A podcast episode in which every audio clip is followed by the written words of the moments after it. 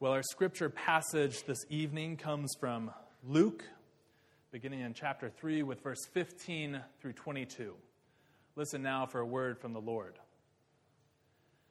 As the people were filled with expectation, and all were questioning in their hearts concerning John, whether he might be the Messiah, John answered all of them by saying, I baptize you with water, but one who is more powerful than I is coming I am not worthy to untie the thong of his sandals. He will baptize you with the Holy Spirit and fire. His winnowing fork in his hand to clear his threshing floor and to gather the wheat into his granary. The chaff he will burn with unquenchable fire. So, with many other exhortations, John proclaimed the good news to the people. But Herod, the ruler who had been rebuked by him because of Herodias, his brother's wife, and because of all the evil things that Herod had done, added to them all by shutting up John in prison. Now, when all the people were baptized, and when Jesus also had been baptized and was praying, the heaven was opened, and the Holy Spirit descended upon him in bodily form like a dove. And a voice came from heaven You are my Son, the beloved. With you I am well pleased. Friends, this is the word of God for the people of God.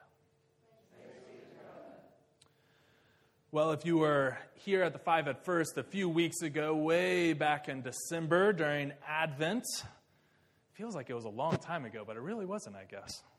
If you were here, though, you might remember that we were introduced to the person of John the Baptist in a passage that comes at the beginning of this same chapter of Luke from which we just read. And since I know it's been such a long time, I want to step back first and revisit that earlier description of John before we jump into the passage that we just heard. So here's Luke chapter 3, beginning with verse 1. We started with verse 15, so we're backing up to verse 1 in chapter 3. And the part of the passage that we read in December read this In the 15th year of the reign of Emperor Tiberius, when Pontius Pilate was governor of Judea, and Herod was ruler of Galilee, and Herod's brother Philip, ruler of the region of Ituraea and Trachonitis, and Lysanias, ruler of Abilene, during the high priesthood of Annas and Caiaphas. The word of God came to John, son of Zechariah, in the wilderness. And so, what we talked about that Sunday after we read this passage, we, we discussed what an unlikely character John, this guy who was living in a time of all these great rulers and emperors and governors and high priests, how unlikely a person John was to be the one who the Word of God came to. And then, if we step back and take even a broader view of the Gospel of Luke, if we look at chapters 1 and 2, we find that John has a sort of elevated status. If we're simply comparing the number of times he shows up in Luke to the number of times he shows up in the other gospel accounts. If you go to the beginning of Luke, you find that the book itself doesn't begin with the birth of Jesus. It begins with the story of an angel visiting Zacharias, John's father, and foretelling John's birth. And then Luke also goes on to be the only one of the four Gospels that tells of John's birth right alongside the birth of Christ. John seems to have a particularly pronounced role in Luke, where all these extra details of his life are woven into the fabric of the story of the beginning of Jesus' life. So it sort of makes sense in reading the opening of our passage tonight that the people who were being baptized were waiting expectantly.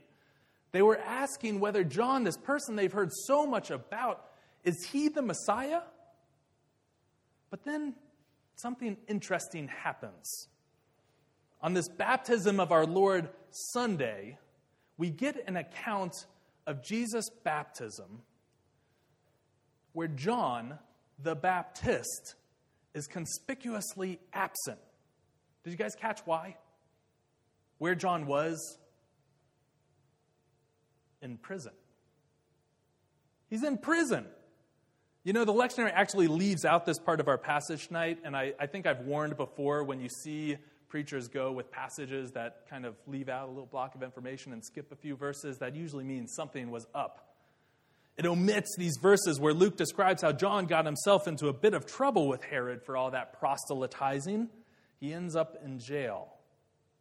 And the chronology of his imprisonment, I don't necessarily think precludes the possibility that maybe John was present at Jesus' baptism. But placing that tidbit of information before the verses where Jesus is baptized does seem to indicate a change in that relationship between John and Jesus. John's thread in the fabric of the gospel story is coming to an end at this point, while Jesus' thread is just beginning. And it's that strand of Jesus' life that we are all so familiar with, the strand that will continue from his baptism into his ministry and eventually to the cross. John's sudden absence in the story of Jesus' baptism here in Luke seems to announce that something new is about to happen. John's life and work has been so thoroughly documented by the writer, and his life and work is not forgotten, but it's finished for now. With Jesus' baptism, there is something new, something distinctly different. If you happen to be in the 815 communion service last Sunday here at First Pres, you might remember me telling a story about a place that I had the opportunity to visit as I traveled through the Middle East this past summer. It's a place called Bethany beyond the Jordan. Today, Bethany beyond the Jordan is this relatively small archaeological site. It's on the Jordanian side of the Jordan River, near the southernmost point of that river, right before it trickles out into the Dead Sea. It primarily attracts sort of a mix of Christian pilgrims and tourists and scholars. And the reason that groups like ours make that trip down to visit Bethany beyond the Jordan is because it is the spot on the Jordan River where Christians, since some of the earliest years of the faith, have traditionally thought that the event we celebrate tonight, on Baptism of our Lord Sunday, they traditionally think that this is where that took place, that Bethany beyond the Jordan is the spot on the river that Jesus himself was baptized. And now I learned on my trip through the various sites that we got to visit that whenever early Christians identified actual geographic locations where events in Scripture might have taken place, they came to those places and they built churches and they formed communities around those spots. So when you visit Bethany today, you see the ruins of this small stone church, and some of the original Byzantine mosaic floors are still intact. It's incredible. And right at the entry of where this church once stood, you see these ancient wide stone steps that lead down a slight incline, about 50 feet. And at the bottom of the steps, there's this ditch, and there are these four large stone foundations. For centuries, early church pilgrims would arrive at this, this church, at this spot to worship, but also for many, they would come to this place to be baptized tired and worn down, caked in dirt and sweat and dust from their long journey, a journey many of them probably made by foot. They would walk across those mosaic floors to the door of the church, and they would look down those steps. And at the bottom of those steps was the banks of the Jordan River. And that spot of the river was shaded by this grand portico that was supported by these four stone foundations. And as their toes dipped into that water, they would remove their old worn clothes, the ones they had been wearing throughout their journey up until this point. And they would be baptized by immersion in the river. And as they emerged back out of those waters, they would be reclothed with new, clean garments. They embodied in that act this idea from Luke that in baptism, something new happens that we're not quite the same after going into the water as we were before. The new garments they put on served as a visible sign of an invisible change.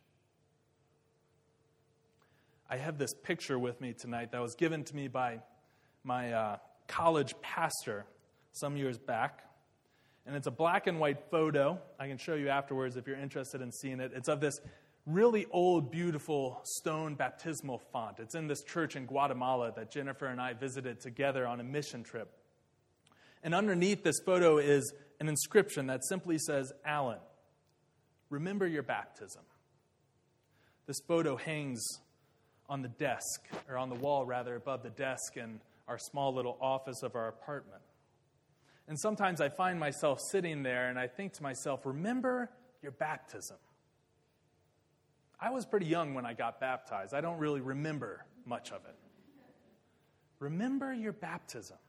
Some of us were probably infants when we were baptized. Perhaps some here have never been baptized. Remember your baptism. What exactly does that mean?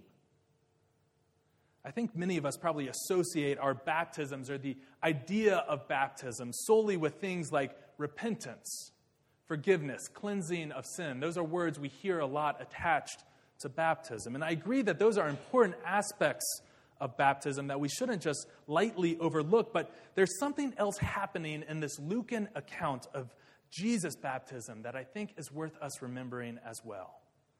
Let me repeat quickly the lines from the end of our passage tonight. It says, Now, when all the people were baptized, and when Jesus also had been baptized and was praying, the heaven was opened and the Holy Spirit descended upon him. And a voice came from heaven saying, You are my Son, the beloved. With you I am well pleased. Luke connects baptism with the work of the Spirit and a naming as beloved. Where John baptized with water, Jesus baptizes with the Holy Spirit. And it's the Spirit that becomes the launching point for his entire ministry. If you were to pick up a Bible under your seat or go home and read it tonight and keep flipping through Luke, you would find that it is from the point of his baptism that Jesus goes out from the banks of the Jordan and starts the work of his ministry.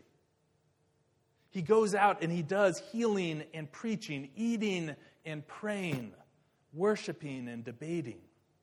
And I imagine in all of that, the memory of his baptism stuck with him. He did everything that comes after chapter 3, knowing and trusting in the fact that he was a beloved child of God, doing work with the conviction of the Spirit. He remembered his baptism, and his baptism was the point from which everything else began. So the question becomes what would it look like if we lived our lives remembering our baptisms? Even if you've never been baptized, or like I posed, you're too young, you were too young to remember your actual baptism. What would it look like to live lives in the memory of the claim of baptism that is present here in this account of Jesus? Perhaps we would be a little more willing to trust in those moments where no solution seems possible. Perhaps we would be a little more willing to name the work of the Spirit in our lives rather than chalking it up simply to coincidence. Perhaps we would be a little more willing to offer forgiveness to those who we would prefer not to forgive. Perhaps we would be a little more willing to leave some space for something new to happen rather than working hard to craft the outcome that we want so bad. And as I read this passage and posed this question to myself, I found myself wondering too, in this time of transition for this church here at First Presbyterian, what would it look like if this congregation remembered our baptisms and all we do? Maybe we would find ourselves a little more willing to lean on the promise that has already been made, on the trust that although things will look different down the road, God is at work in it all. Maybe, as Joanna Adams, who's this remarkable speaker, said this morning at our stewardship breakfast, maybe we would be a little better if we remembered our baptisms as a congregation, at looking back at what has been and saying thank you, while looking forward to that which has yet to be and saying yes. Baptism is not an end in and of itself. It is not simply an act we do once and then forget about. Baptism is a starting point, it's a claim from which the rest of our lives move out from, a claim that we can carry with us into the hectic busyness of our lives, into the stress, into the pain, into the anger, into the joy of our everyday lives and ministries. I think back on the garments those pilgrims wore on their journey home all those years ago from Bethany. I imagine those new linens probably got a bit dirty on the pathway back. But something tells me that the feeling of that fabric to their skin, that in that feeling, they remembered. They remembered the new thing that had happened there on the banks of the Jordan River. And they returned home a different person.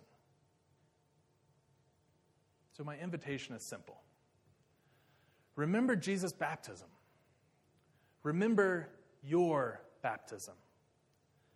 Remember that in these waters, in these waters, we receive the promise that the Spirit is already at work, that a new story has begun, and that we are invited anew each day to join in in the writing of it. So remember your baptism and hear the invitation to wake up, to put on those new garments, and to live and love in a new way each and every day. Amen.